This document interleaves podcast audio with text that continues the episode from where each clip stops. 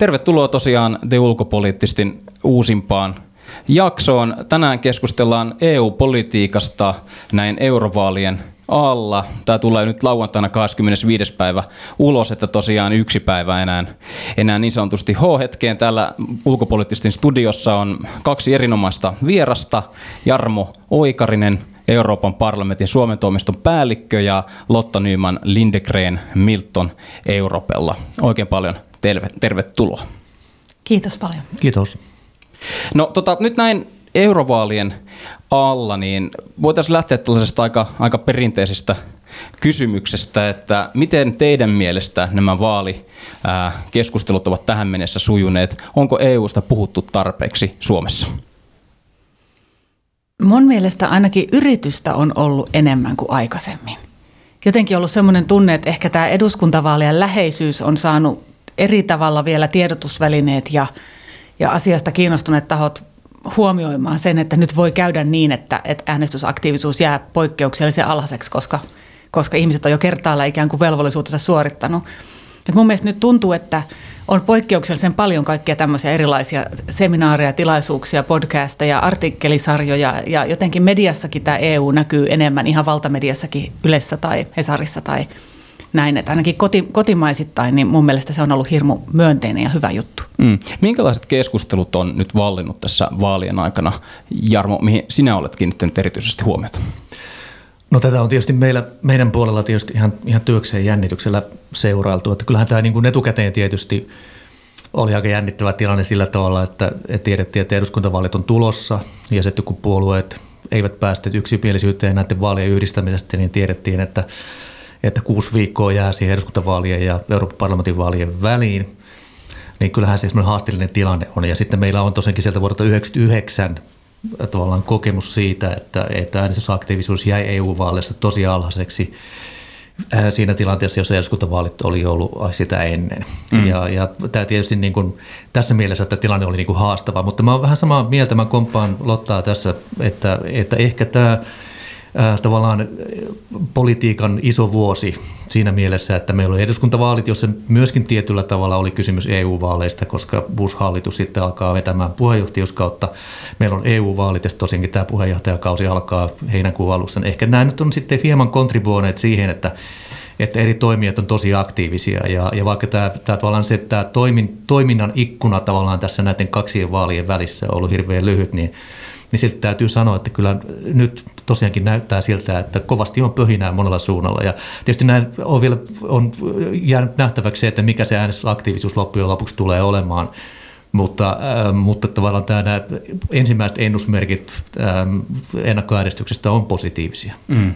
Jos hypätään tässä, sanotaan tämän sunnuntain yli ja, ja tota, tehdään sellainen skenaario meidän omaan päähämme siitä, että Euroopan parlamentti aloittaa niin minkälaisten haasteiden edessä, jos pitää vaikka muutama sanoa, niin seuraava parlamentti painii Euroopan tasolla siis?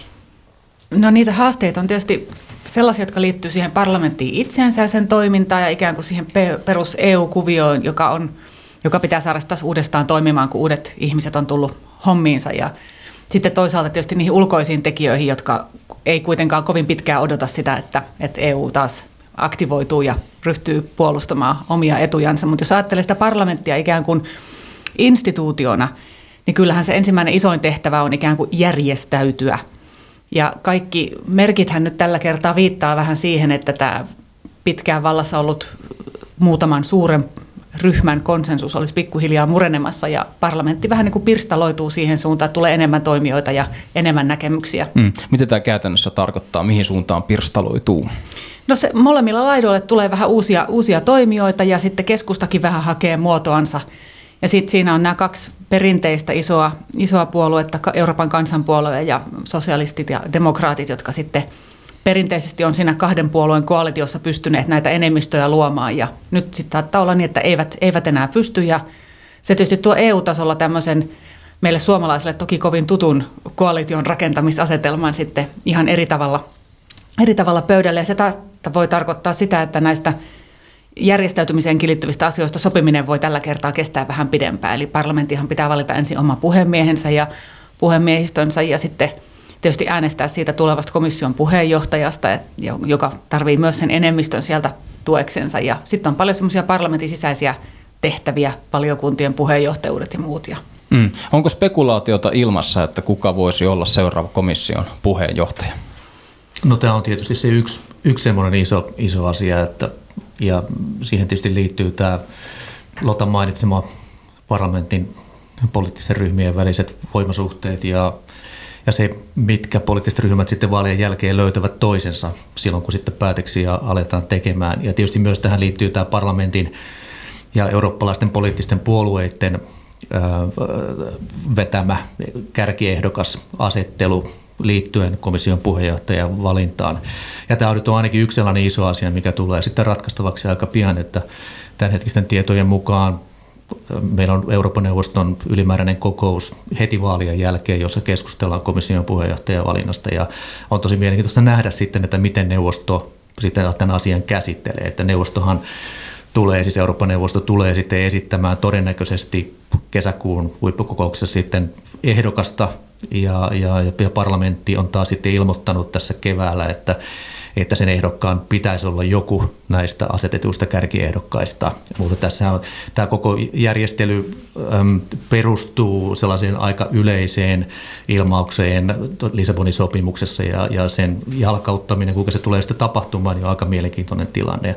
Ja, tähän tosiaan liittyy sitten se, että mikä on parlamentin poliittinen kokoonpano vaalien jälkeen. Että se näyttäytyy näiden tämänhetkisten mielipidetiedustelujen valossa siltä, että, että näiden kahden suuren ryhmän, keskusta oikeiston kansanpuolueen eli EPPn ja, ja sitten keskusta vasemmiston SND, missä on Suomesta SDP mukana, niin heidän yhteenlaskettu paikkamääränsä jäisi ensimmäistä kertaa vuoden 1979 jälkeen, jolloin ensimmäistä kertaa parlamentti valittiin suurella vaaleilla, niin näiden yhteenlaskettu paikkamäärä jäisi alle puoleen. Ja se on tietysti siinä mielessä tämmöinen historiallinen tilanne.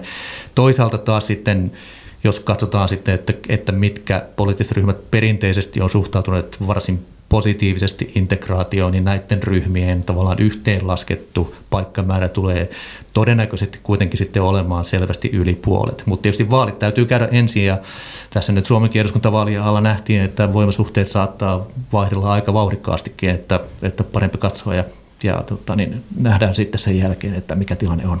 Erinomaista Lotta, oliko sulla vielä, tulee, tuleeko mieleen vielä muita haasteita, joita aloittava parlamentti kohtaa? Niin, tuossa komission puheenjohtajasta tuli vielä tietysti sellainen asia mieleen, että toki että se ainoa, säännöthän ainoastaan sanoo sen, että vaalien tulos pitää jotenkin ottaa huomioon sitten, kun mm. ne EU-maiden johtajat sitä ehdokasta nimittelee, että, että jollakin tavalla pitää noteerata se, että millä tavalla kansalaiset äänesti, mutta että heidänkin pitää mm. sitten löytää sellainen henkilö komission puheenjohtajaksi, joka sitten onnistuu yhdistämään sen, sen enemmistön sieltä sieltä taakseen. Mutta tota, kyllä mä näkisin sitten tietenkin, kovin vähän on, on, on tietenkin vielä tehty analyysiä siitä, että miten nämä isot teemat jakaa sit sitä tulevaa parlamenttia, mutta, mutta että mutta tota, kyllä varmasti niin tämän vaalikampanjankin aikana on jo nähty, että nämä seuraavan vaalikauden isot asiat, ilmastonmuutos ja, ja digitalisaatio on, ja sitten tietysti tämä ulkopoliittinen toimintakyky ja suhde näihin isoihin kumppaneihin, Kiinaan ja Yhdysvaltoihin, niin ne on niitä asioita, joiden kanssa joudutaan sitten aika nopeasti tekemisiin ja, mm. ja niistä ei välttämättä kaikkien puolueiden osalta ole hirveän selvää kuvaa siitä. Ja tietenkin tämä, nämä, nämä nousevat populistit tai oikeistopuolueet, niin, niin heille esimerkiksi ilmastonmuutos tai digitalisaatio Yhdysvalloista ja Kiinasta puhumattakaan ei välttämättä ole kauhean helppoja teemoja. Ja vaikka he onnistuisivat tämmöisen yhden ryhmän, ryhmän muodostamaan, niin, niin se, että miten yhtenäisesti he sitten näissä asioissa voisivat toimia, niin, mm. niin se on tietysti vähän auki. Ja jotta parlamentti voisi itse olla jotenkin merkittävä ja varteutettava toimija, niin senhän täytyy jotenkin saada niitä enemmistöjä kasaan, jotta se voi sitten antaa oman näkemyksensä komissiolle ja, ja jäsenvaltioille siitä, mitä mieltä se on. Mm. Että aika pian sitten tullaan testaamaan myös sitä, että mihin se uusi parlamentti näillä näillä uusilla kokoonpanoilla sitten pystyy ja minkälaisissa teemoissa löytyy sitten yhteinen sävel. Kyllä. Jos ajatellaan EU, me nostan ehkä tuonne niin institutionaaliselle tasolle ja ajatellaan, että on komissio ja sitten on Euroopan parlamentti ja sitten neuvosto, niin missä määrin EU-parlamentin valta on muuttunut viime vuosina? Onko se pysynyt niin sanotusti tasaisena, onko se yhtä tasa-arvoinen vallankäyttäjä kuin nämä muut vai, vai onko sen valta kenties laskenut? No tuohon tietysti aina aluksi on tietysti hyvä mainita se, että, että Euroopan unionin on jäsenvaltioiden itse, itselleen rakentama päätöksentekojärjestelmä ja, ja sillä on vähän niin kuin järjestelmävalvoja oikeudet, että se voi muuttaa, muuttaa perussopimuksia ja, ja muuttaa valtasuhteita ja päättää siitä, mistä asioista EU-tasolla yhdessä päätetään. Ja, ja, ja tämä tietysti kannattaa muistaa siellä taustalla. Mutta sitten jos mennään siihen, että että miten toimielimet toimii keskenään ja kuka päättää mistäkin, niin se vähän tietysti riippuu siitä, että, että minkä tyyppistä asioista päätetään. Mutta jos ajatellaan tällaista niin perinteistä EUn tavallaan keskeisiä toimialueita lainsäädännön puolella, niin niissähän tilanne on siis muuttunut tässä viimeisten vuosikymmenten aikana hyvin radikaalisti niin, että Euroopan parlamentista on tullut yhdenvertainen lainsäätäjä jäsenvaltioita edustuvan neuvoston kanssa – ja, ja, ja tässä mielessä tämä niin sanottu tavallinen lainsäätämisjärjestys tänä päivänä niin on, on niin kuin antaa mepeille erittäin suuren vallan itse asiassa käydä asioita läpi ja, ja, ja ehdottaa uusia muutoksia komission ehdotuksiin ja sitten aikanaan yrittää neuvoston kanssa niitä saamaan lopulliseen lainsäädäntöön. Tässä suhteessa parlamentilla on, on, on paljon valtaa. Tietysti sitten on niitä asioita, esimerkiksi ulkopolitiikka tietysti kärjessä, jotka taas on sitten selkeästi niin kuin hallitusten välistä päätöksentekoa enemmän. Se vähän riippuu tilanteesta ja, ja, ja tavallaan päätöksentekoalueesta edelleenkin, mutta näissä peruslainsäädäntöasioissa parlamentilla on tänä päivänä hyvin paljon valtaa.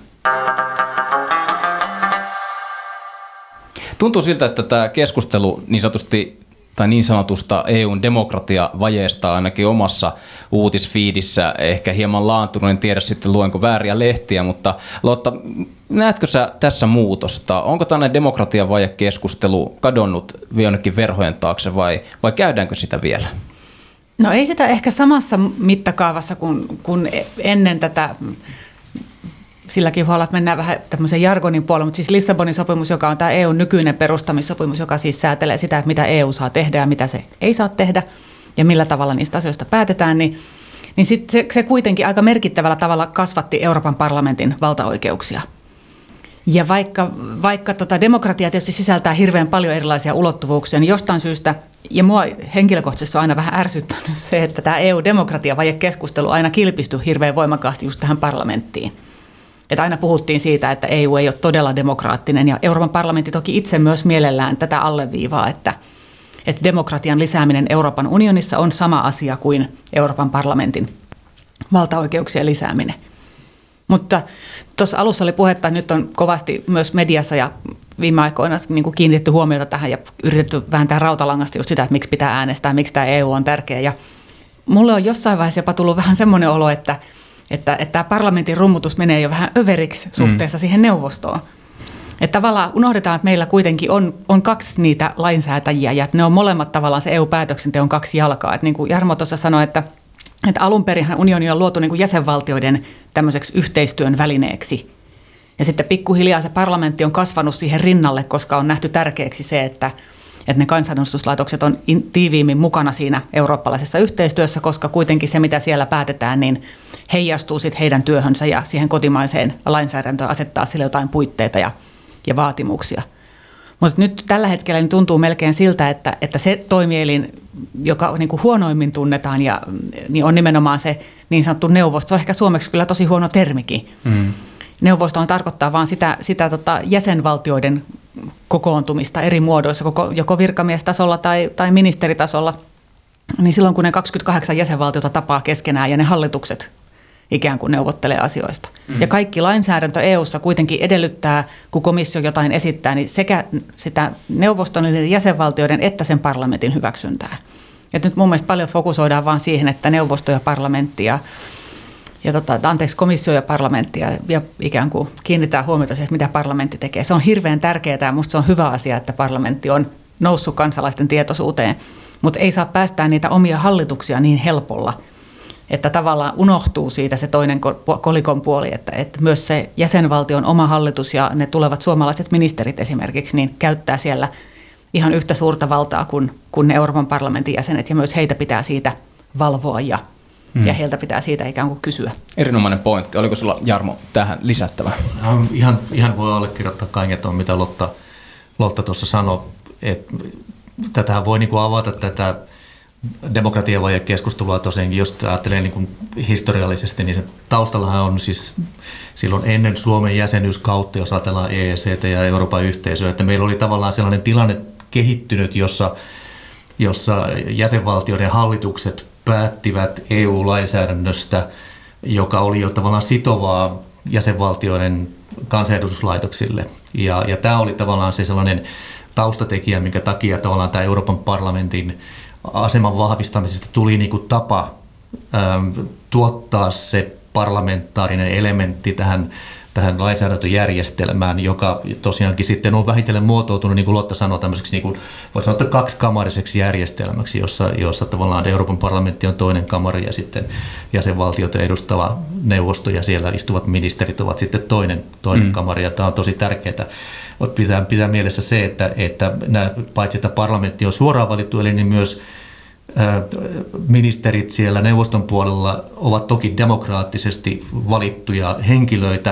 Ja tietysti vielä kannattaa niin kuin Suomen kontekstissa vielä tietysti ottaa huomioon se, että, että Suomessa eduskunnan asema siinä Suomen kannan valmistelussa on poikkeuksellisen vahva ja suuri valiokunta on tavallaan käsittelee oikeastaan kaikki asiat, joista Suomen ministerit menevät Brysseliin päättämään. Eli tässä on tosi, tosi sanotaanko tässä suhteessa, sanotaanko tämä demokratian vaje keskustelu, äh, tavallaan siinä se on vähän ehkä niin kuin harhaan johtavaa kuinka mm. sitä on käyty. Se toinen juttu tietysti on se, että, että jos me katsotaan taas sitten siihen, että mikä on taas jossain Iso-Britanniassa ollut tämä demokratiavaje keskustelun tavallaan fokuksen. Se on ehkä ollut enemmän komissio kuitenkin sitten enemmän kuin parlamentti ja siellä on puhuttu siitä, että mikä komission rooli on ja tavallaan mikä sen tavallaan tämmöinen demokraattinen kytkentä sitten on.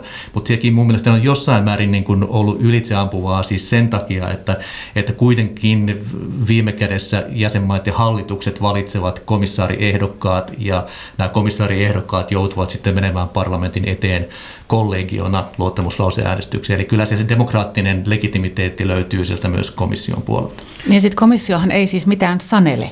Ei, se, ei, ei komissio yksikseen päätä. Tämähän on tietysti ollut myös tämän brittiläisen keskustelun yksi suuri harha, että EUsta ikään kuin automaatilla tulee sitä sääntelyä, vaan, vaan niin kuin oli puhetta tässä, niin, niin ainahan se vaatii sekä sen sun oman kansallisen hallituksen hyväksymisen että sen Euroopan parlamentin hyväksymisen. Ja Briteissä tämän demokratiavajekeskustelun yksi ulottuvuus on ollut just se, että kansallinen parlamentti siellä ja alahuone varsinkin on kokenut, että oma hallitus ei heitä kuuntele.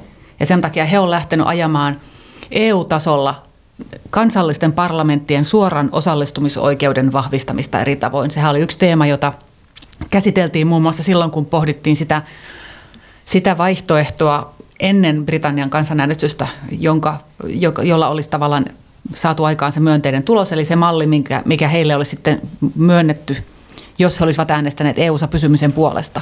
Ja yksi niitä asioita, mitä silloin EU-ssa luvattiin, että brittien hyväksi tehdään, niin on se, että annetaan ikään kuin kansallisille parlamenteille vielä parempi mahdollisuus ikään kuin signaloida, että nyt sieltä on tulossa semmoista tavaraa, joka meille ei oikein kelpaa ja tämä meidän oma hallitus ei nyt kuuntele sitä, että me ollaan tästä, tästä eri mieltä.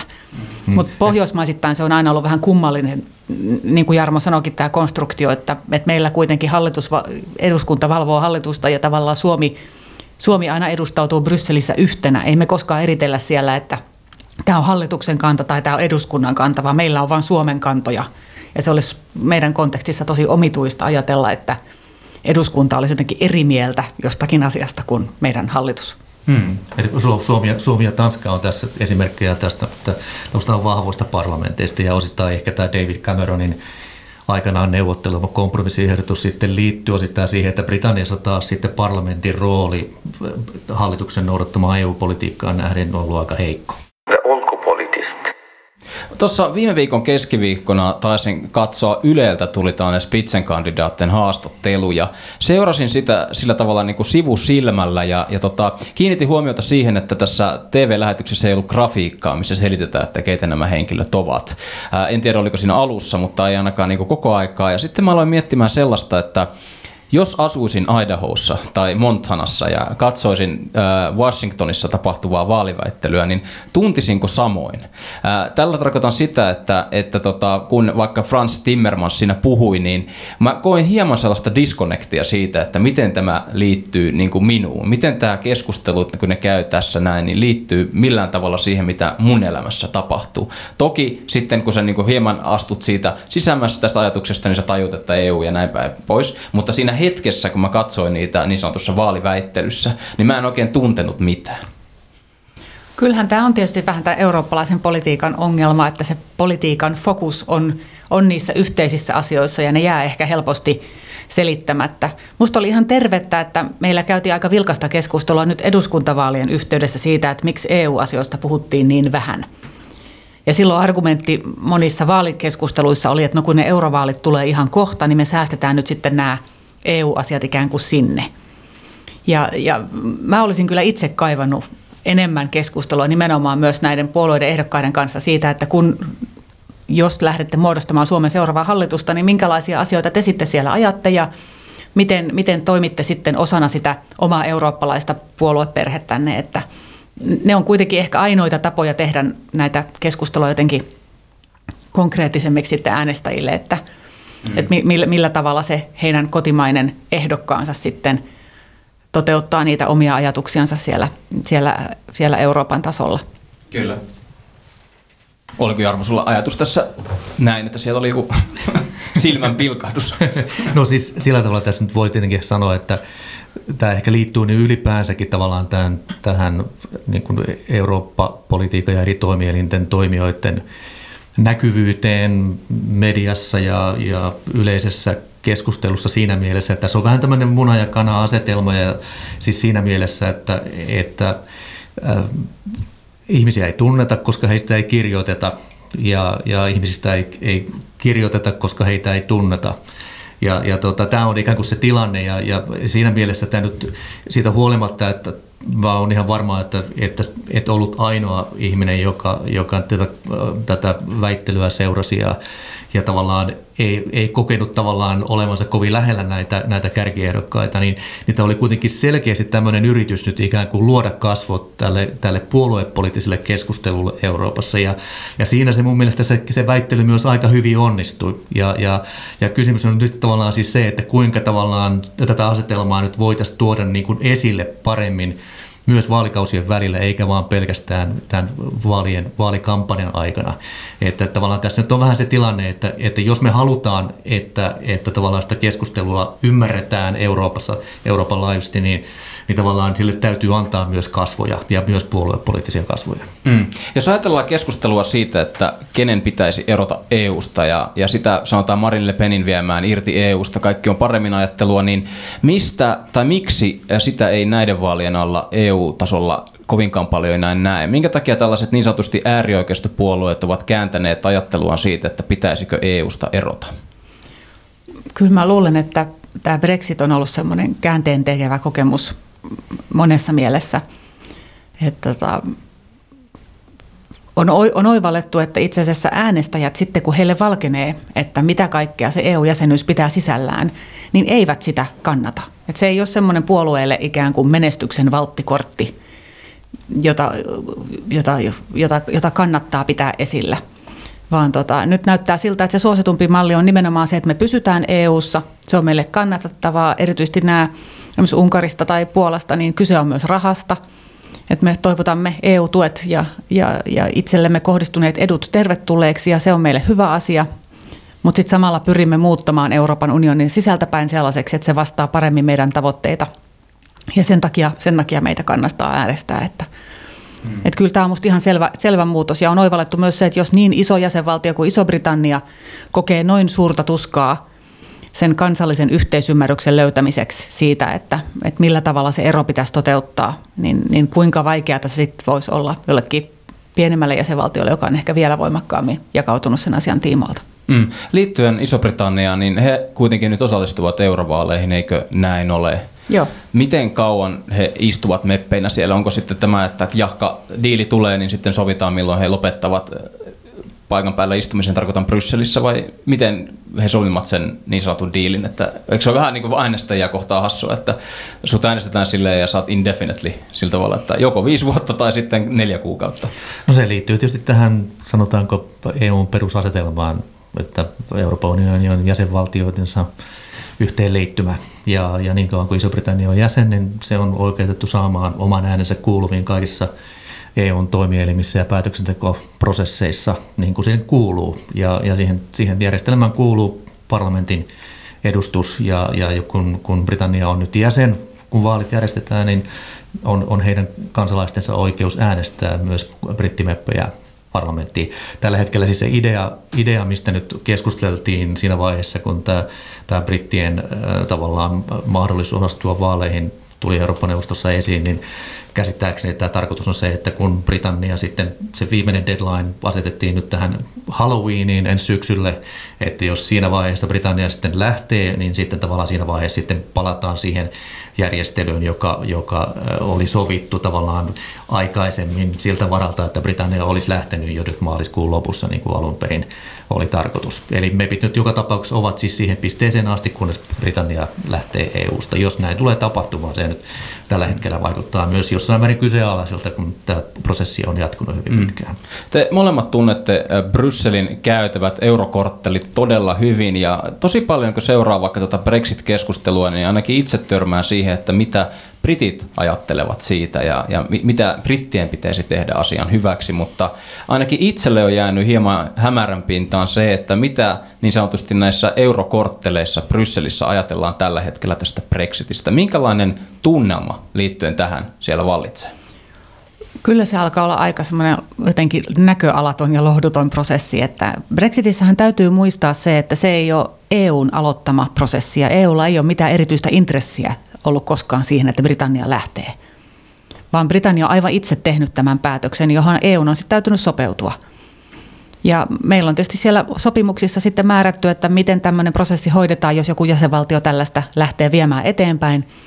Mutta, mutta tota, niin kuin sanottu, niin EU ei ole siinä ollut mitenkään primusmoottori eikä, eikä tavallaan halunnut sitä asiaa viedä eteenpäin. Ja näin ollen ei EUlla ole myöskään mitään erityisiä tavoitteita muutoin kuin se, että hoidetaan tämä asia niin hyvin ja siististi ja järkevästi kaikkien kannalta kuin, kuin mahdollista.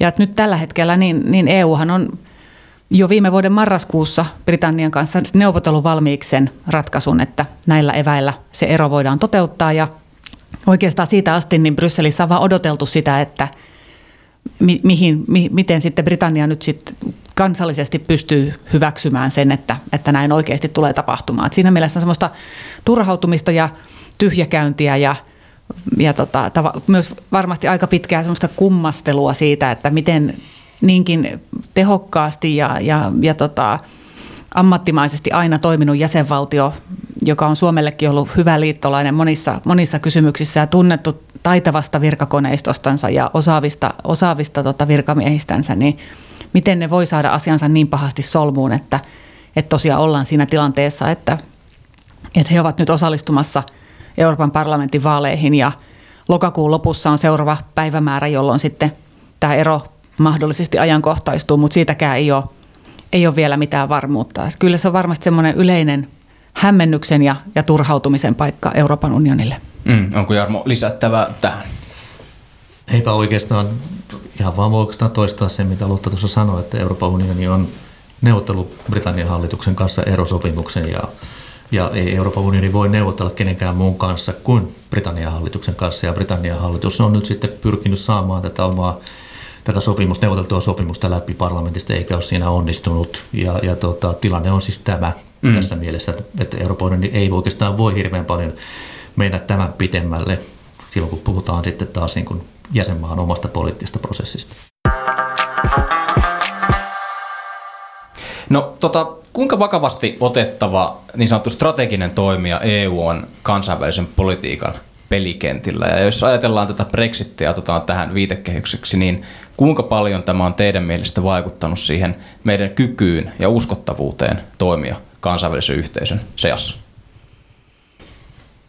En mä ehkä Brexitistä niinkään rakentaa sellaista siltaa EUn kansainväliseen toimintakykyyn. Toki Britannian lähdöllä on, on käytännön vaikutusta esimerkiksi sotilaallisia siviilikriisihallintaa ja ikään kuin tämmöisiin resurssikysymyksiin ja tietyssä kansainvälisessä prosesseissa toki me menetetään yksi pysyvä jäsen YK turvaneuvostossa ja, ja näin, mutta tota, kyllä, mä, kyllä mä uskon, että, että EUlle niin jos jotain myönteistä tästä Brexitistä pitää, pitää löytää – niin sen lisäksi, että se on kansalaisille ikään kuin tehnyt selväksi sen, että mitkä ne on ne isot perusasiat, jotka se EU-jäsenyys heille takaa, kaiken tämän direktiivisillisalaattin ja päivän poliittisen uutisoinnin keskellä, niin, niin ne, ne isot asiat on tullut ikään kuin näkyviksi. Niin, niin toinen asia on myös se, että jäsenvaltiot on itse ymmärtäneet, että miten, miten iso merkitys sillä yhteen hiileen puhaltamisella on ja miten tärkeää se unionin yhtenäinen toiminta on sitten silloin, kun on vastassa tällaisia, tällaisia vaikeita, vaikeita prosesseja. Et mä näkisin ehkä sen, että, että tämä aika, aika on muutenkin sellainen, että, että kun tämä monenkeskinen yhteistyö on, on kärsi, kohtaa monenlaisia haasteita, YK-järjestelmä on yksi, sitten on tietysti nämä kauppakiistat ja, ja, ja maailman kauppajärjestön rooli siinä riitojen ratkaisijana. Sitten meillä on ilmastohaasteet ja yhteiset mahdollisuudet Pariisin sopimuksen kautta sitten kaikkien maailman maiden kanssa tehdä sille asialle jotakin, niin tarve sille, että otetaan tämmöistä globaalia johtajuutta eri kysymyksissä, niin on tällä hetkellä tosi kova. Ja mä oletan, että jäsenvaltioissa kuitenkin on aika selvillä, hyvin selvillä se, että yksin me ei tässä, tässä selvitä. Eli, eli Euroopan unioni on kuitenkin se, se tota, väline, jonka myös EU-kansalaiset mieltää tämmöiseksi nimenomaan kansainväliseksi toimijaksi ja esimerkiksi ilmastonmuutoksen osalta – osalta edelläkävijäksi. Et odotukset on korkealla ja, ja mun mielestä edellytyksetkin on olemassa ja, ja kauppa on hyvä esimerkki siitä, että silloin kun EU-jäsenvaltiot toimii yhtenäisesti ja päättäväisesti, niin voidaan saada myös tosi isoja asioita aikaa. Et esimerkiksi tämän komission toimikaudella niin uusia kauppasopimuksia on, on solmittu ennätys, ennätystahtia ja on kyetty osoittamaan se, että, että tota, sellaisissa asioissa, missä EUlla on toimivaltaa ja pelataan hyvin yhteen, niin saadaan myös hyviä tuloksia. Mm. Voidaanko ajatella, että tänä päivänä Yhdysvallain presidentin kansliassa tai Kiinassa tai sitten tuolla Moskovassa tiedetään, mihin numeroon EU-toimielimissä pitää soittaa, että puhuu oikealle henkilölle? No tämä on tietysti tämä klassinen, klassinen kysymys ja tietysti Lissabonin sopimuksen myötä, sitä viimeisen perussopimuksen myötä, jossa, jossa näitä toimielimiä ja niiden, niiden toimintaa muutettiin, niin luotiin tavallaan tällainen lainausmerkeissä EUn ulkoministeri vahvistetun korkean edustajan rooli. Ja, ja tota, tässä mielessä varmasti tilanne on niin muuttunut siitä, niistä ajoista, jolloin Henry Kissinger silloin aikanaan kysyi, että mihin, mihin, mihin numeroon pitäisi soittaa. Mutta tässäkin on vähän tietysti se, että mihin, mihin asiaan sitten kiinnittää huomiota, kun kiinnittää EU-rooliin maailmanpolitiikassa, että kiinnittääkö huomiota tavallaan tällaisiin niin perinteiseen diplomaattiseen kohesioon ja sanotaan tämmöiseen niin strategisiin, tavallaan kovan ulkopolitiikan, turvallisuuspolitiikan, puolustuspolitiikan tavallaan elementteihin, vai kiinnittääkö huomiota enemmän tähän soft power puoleen, joka tietysti on Euroopan unionille ollut, ollut ominaisempaa, että että Lotta tosiaan aika pitkälti kävikin sitä läpi, mutta tosiaankin siis Euroopan unioni edelleenkin maailman ylivoimaisesti suurin kehitysavun antaja, aivan keskeinen humanitaarisen avun antaja konfliktialueilla ympäri maailman – maailmankaupassa edelleenkin USA ja Kiinaa verrattava suuri, suuri toimija. Ja jopa sitten täällä ikään kuin kovalla alueella, jos me nyt katsotaan vaan niitä resursseja, jotka nyt vielä Britannian jälkeenkin on EUlla käytettävissä, niin päätää olla tilanne edelleenkin kuitenkin se, että jos lasketaan EU 27 tavallaan käyttämät, käyttämät puolustusmenot yhteen, niin, niin ei siellä taida USA lisäksi olla ketään muuta, joka pääsee edes lähelle. Että, että se, ne potentiaali on kyllä olemassa, että se riippuu tavallaan sitä tahtotilasta, joka sitten Euroopan jäsenmaalla on, että kuinka voimakkaasti halutaan näitä strategisia elementtejä sitten lisätä EUn toiminta-arsenaaliin. Mm. Jos ajatellaan vielä tätä EUta mm, kansainvälisenä toimijana ja, ja ylipäätään nyt, mä, mä oon jotenkin lukkiutunut tähän brittien lähtöön, niin jauhan siitä koko ajan, mutta, mutta ajatuksena se, että, että tota, kun Britannia poistuu ja, ja todennäköisesti ainakin itselleni niin ajattelisin, että, että se to, valta tai sen tyy, valtaposition ottaa tai mukauttaa itseensä sitten niin Ranska tai sitten Saksa – Miltä osin meidän unioni muuttuu nyt, kun Britannia lähtee, erityisesti jos katsoo joko niin Ranskan tai sitten Saksan näkökulmasta? Onko jotain oleellista selkeää muutosta vai pysyykö se käännässä nämä instituution rakenteet niin samanlaisena? Estääkö ne tällaisen niin kuin, ää, kä, kä, niin kuin kärjistymisen? Mä en ehkä näkisi sitä ihan noin dramaattisena. Jotenkin ainakin kun tätä EUn päätöksentekoa näin päivittäin seuraa, niin, niin kyllähän se brittien niin kuin hiipuminen sinne taka-alalle on jo, on jo ihan tosiasia. Et jos miettii, ihan vaan mietit sitä, että mikä mielikuva sulla oli Isosta Britannista kaksi vuotta sitten ja tänään, niin kyllähän, kyllähän se on kysymys on aivan eri valtiosta. Mm. Et Britannia on mennyt vähän jo sinne, jos ei nyt ihan alaviitteeksi, niin ainakin sinne taka-alalle, enkä mä usko, että heidän painoarvonsa niin kuin arkisessa EU-politiikan teossa enää on, on, on, on tota, lähelläkään sitä, mitä se on joskus ollut. Ja musta se näkyy tänä päivänä hyvin siinä, että Saksa ja Ranska on noussut selvästi tapetille vahvemmin ja heihin kohdistuu myös enemmän odotuksia koko ajan. Ja, ja, ja ehkä on tullut myös selvemmin näkyviin se, että, että Saksa ja Ranska ei ehkä ole kaikista asioista ihan täysin samoilla linjoilla. Että aikaisemmin siinä oli se tasapainottava Britannia välissä vähän – joka, tota, jonka, jonka suuntaan sitten Saksa joutuu operoimaan ja tota, se, se toi siihen ehkä semmoista toista, toista ääripään vetoa. Nyt Saksa joutuu itse ottamaan sitä, sitä tavallaan rajat paaluttavaa roolia suhteessa, suhteessa Ranskaan, jolla on ehkä tässä, tässä hetkessä selvästi semmoisia ehkä vähän tota, protektionistisempia ja, ja tota, tällaisia niin kuin vähän sisäänpäin käytyviä äänenpainoja, kun Saksa taas perinteisesti on tottunut ajattelemaan, että Saksa on sitä vahvempi, mitä vahvempi Eurooppa on ja myöskin niin kuin mitä avoimempi Euro- Eurooppa on ulospäin ja, ja Euroopan kilpailukyky tukee Saksan kilpailukykyä näin. Erinomaista. Tässä jakson loppupuolella voitaisiin palata tänne koti-Suomeen. Ja mulla on niin kuin pari kysymystä erityisesti tähän liittyen. Ja, ja yksi liittyy uutisointiin ja siihen, että miten ja mitä me luetaan EU-sta. Onko teidän mielestä Suomessa käytävä keskustelu EU-hun, EU-hun liittyen tai ylipäätään niin kuin lehdistön ää, kyky kertoa meille EUsta tarpeeksi hyvä? No tähän tietysti voisi ehkä vastata niin, että, että meillä on erinomaisia toimittajia ja erittäin hyvää journalismia Euroopan unionista ja, ja tietysti nyt tässä vaiheessa, kun lähestytään EU-vaaleja, niin tietysti voi sanoa, että, että sitten kun suomalaiset mediat asettavat resursseja EU-uutisoinnin käyttöön, niin, niin kyllähän sieltä todella, todella kovaa jälkeä tulee. Että tässä mielessä niin se potentiaali on olemassa. Mm. Ää, tästä olisi kiva kuulla Lotankin mielipide, mutta mulla on se käsitys, että, että kuitenkin ne resurssit, mitkä niin kuin suomalaisilla medioilla on taas olla läsnä Brysselissä, ovat muuttuneet aika paljon negatiiviseen suuntaan sieltä 90-luvun tuoltaan loppupuolelta, jolloin Suomi oli just liittynyt jäseneksi ja silloin taisi olla, että suurimmista medioista saattoi olla useampia kirjeenvaihtajia paikalla. Et siinä mielessä ehkä se resurssien tavallaan niu, tietynlainen niukkuuntuminen tässä vuosien varrella on ehkä luonnollisesti sellaista jonkinlaista tavallaan ää, tota, ongelmaa sinne vaalien väliseen aikaan. Ja, ja ehkä kaikkein eniten juuri sitten sanotaanko, eh, tämä on ehkä tuon, mä tuun parlamentin näkökulmasta, mutta ehkä, ehkä sitten kaikkein eniten parlamentin näkökulmasta, jossa, jos tavallaan niin ei olla tällaisessa neuvoston kaltaisessa ää, maaotteluasetelmassa, jossa aina voi haastella Suomen ministeriä tai ei, ei tavallaan haastella komissiota, joka tulee tavallaan niin kuin helposti tietyllä tavalla yhden kannan kanssa ulos, vaan parlamentti on tällainen siis poliittisten puolueiden ja poliittisten ryhmien välinen temmelyskenttä, niin kuin Suomen eduskuntakin on, ja, ja siinä mielessä sitä pitäisi pystyä katsomaan niin kuin puoluepoliittisesti myös. Ja, ja tämä on selvästi kyllä haasteellista, ja, ja sen suhteen niin toivoisi, että nyt tavallaan, kun tässä on, on nyt selvästi taas suomalaiset mediatkin ää, niin panostaneet tähän EU-vaalikampanjan aikaiseen työskentelyyn, että se ikään kuin kantaisi myös sitten seuraavalle vaalikaudelle niin, että parlamenttia myös jossain määrin paremmin tuodaan esiin juuri tällaista niin puoluepoliittiselta kannalta, joka tekisi parlamentin paremmin ymmärrettäväksi. Mm.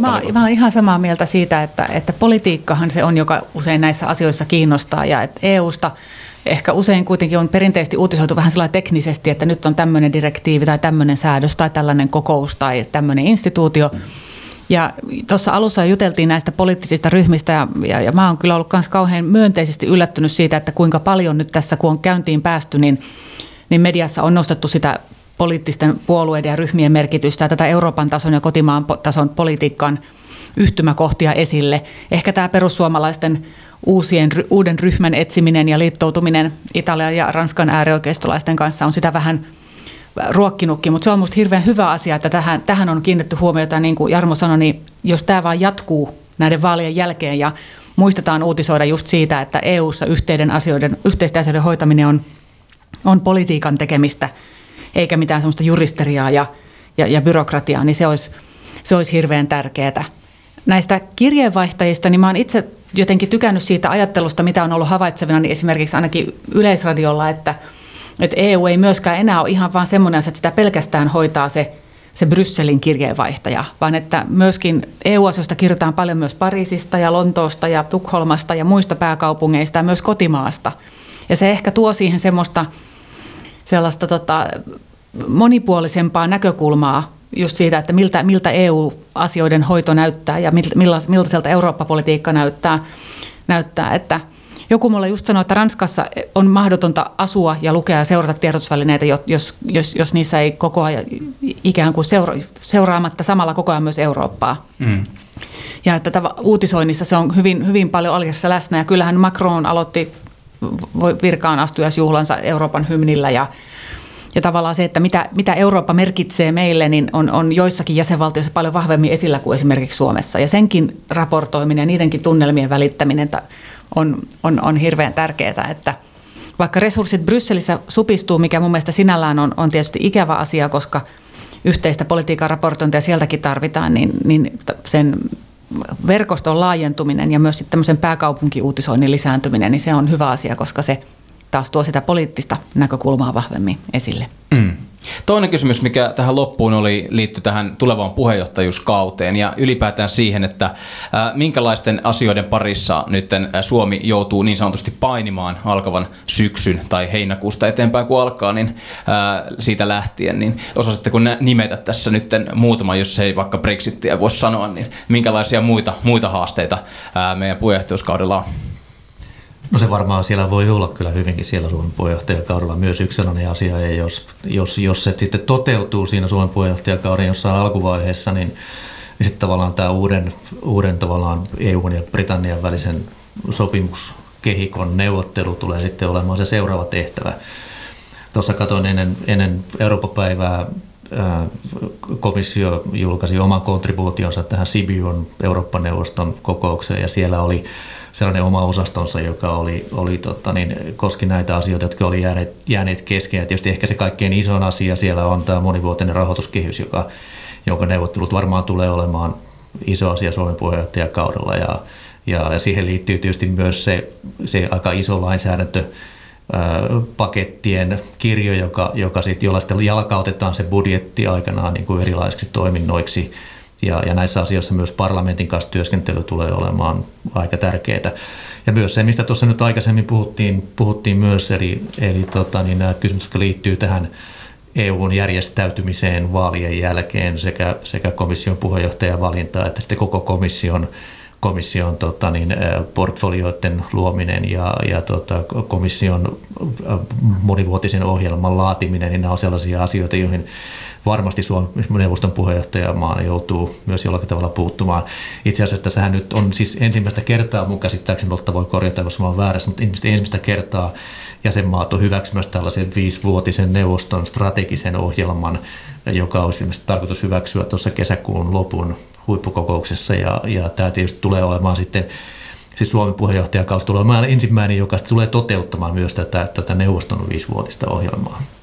Joo, se, se ei ole ihan ensimmäinen kerta, kun sitä strategista agendaa hyväksytään, mutta se on ihan totta, että se liittyy just tähän meidän taitekohta puheenjohtajuuteen ja ehkä se, ehkä se määräävä tekijä tällä kertaa on just se, että, että yleensähän puheenjohtaja hyppää ikään kuin liikkuvaa junaa, eli edelliseltä jää hommat kesken ja sitten saman tien vaan jatketaan ja käynnissä on iso määrä erilaisia lainsäädäntöneuvotteluita ja, ja muita prosesseja, joita sitten lähdetään viemään eteenpäin. Mutta nyt meillä on nämä vaalit, ja me aloitetaan sitten Suomena puheenjohtajuus silloin kesällä vähän semmoisessa tyh- tyhjössä. Odotellaan ensin, että ne uudet toimielimet järjestäytyy ja sitten sovitaan siitä, että minkä, mitkä lainsäädäntöhankkeet vielä jatkuu, niistä joita ei ole saatu päätökseen ja varmaan loppusyksystä saadaan jo jotain lainsäädäntötyötäkin uudestaan käyntiin. Mutta tässä alkukaudessa menee pidempi aika just näiden erilaisten sisäisten asioiden hoitamiseen ja Toki nämä budjetti, meidän pitkän aikavälin budjettia koskevat neuvottelut on sellaisia, mitä voi käydä jäsenvaltioiden kanssa ihan ilmankin parlamenttia, että niissä riittää työtä, mutta ehkä sillä haasteellista, että me ei välttämättä täällä pohjoisessa olla niin totuttu tämmöiseen visionääriseen ajatteluun ja suurten, suurten asioiden eteenpäin viemiseen ja vastuunkantoon. Tämä olisi itse asiassa just semmoinen paikka, että nyt olisi, olisi mahdollisuus ikään kuin nostaa sen enää sieltä lainsäädännön mm. nippeleistä ja, ja tehdä vähän semmoisia avauksia, jotka sitten puskisi unionille uutta suuntaa niille seuraavalle viidelle vuodelle. Että se jää nyt nähtäväksi, että onko meidän uudella hallituksella sitten intoa lähteä viemään jotakin tämmöistä isoa keskustelun aihetta tai, tai, tai muuta eteenpäin siinä odotellessa, että se, että se peruskaura pääsee sitten sieltä taas, sieltä taas tota käyntiin. Mutta siinäkin meillä on tietenkin puheenjohtajavaltiona iso tehtävä siinä, että, että, tota, että jäsenvaltiot kuitenkin koordinoi sitä omaa toimintaansa samalla, kun nämä uudet, uudet toimijat järjestäytyy. Eli jäsenvaltiollakin on jotain näkemyksiä esimerkiksi siitä, että mitä ensi viisivuotiskaudella komissiossa pitäisi tehdä ja, ja tota, niistä pitäisi sitten yhdessä päästä sopuun parlamentin ja komission kanssa. Ja siinä Suomi tietysti edustaa kaikkia jäsenvaltioita näissä neuvotteluissa. Eli meillä on hyvät mahdollisuudet vaikuttaa tämmöisiin unionin pitkän aikavälin yhteisiin tavoitteisiin, jos vaan intoa löytyy. Mm. Aivan loistavaa. Kiitos teille molemmille tästä. Oli todella, todella kiinnostava kuulla. Kiitos. Kiitos oikein paljon. Ja muistakaa myös lukijat ja kuuntelijat käydä äänestämässä.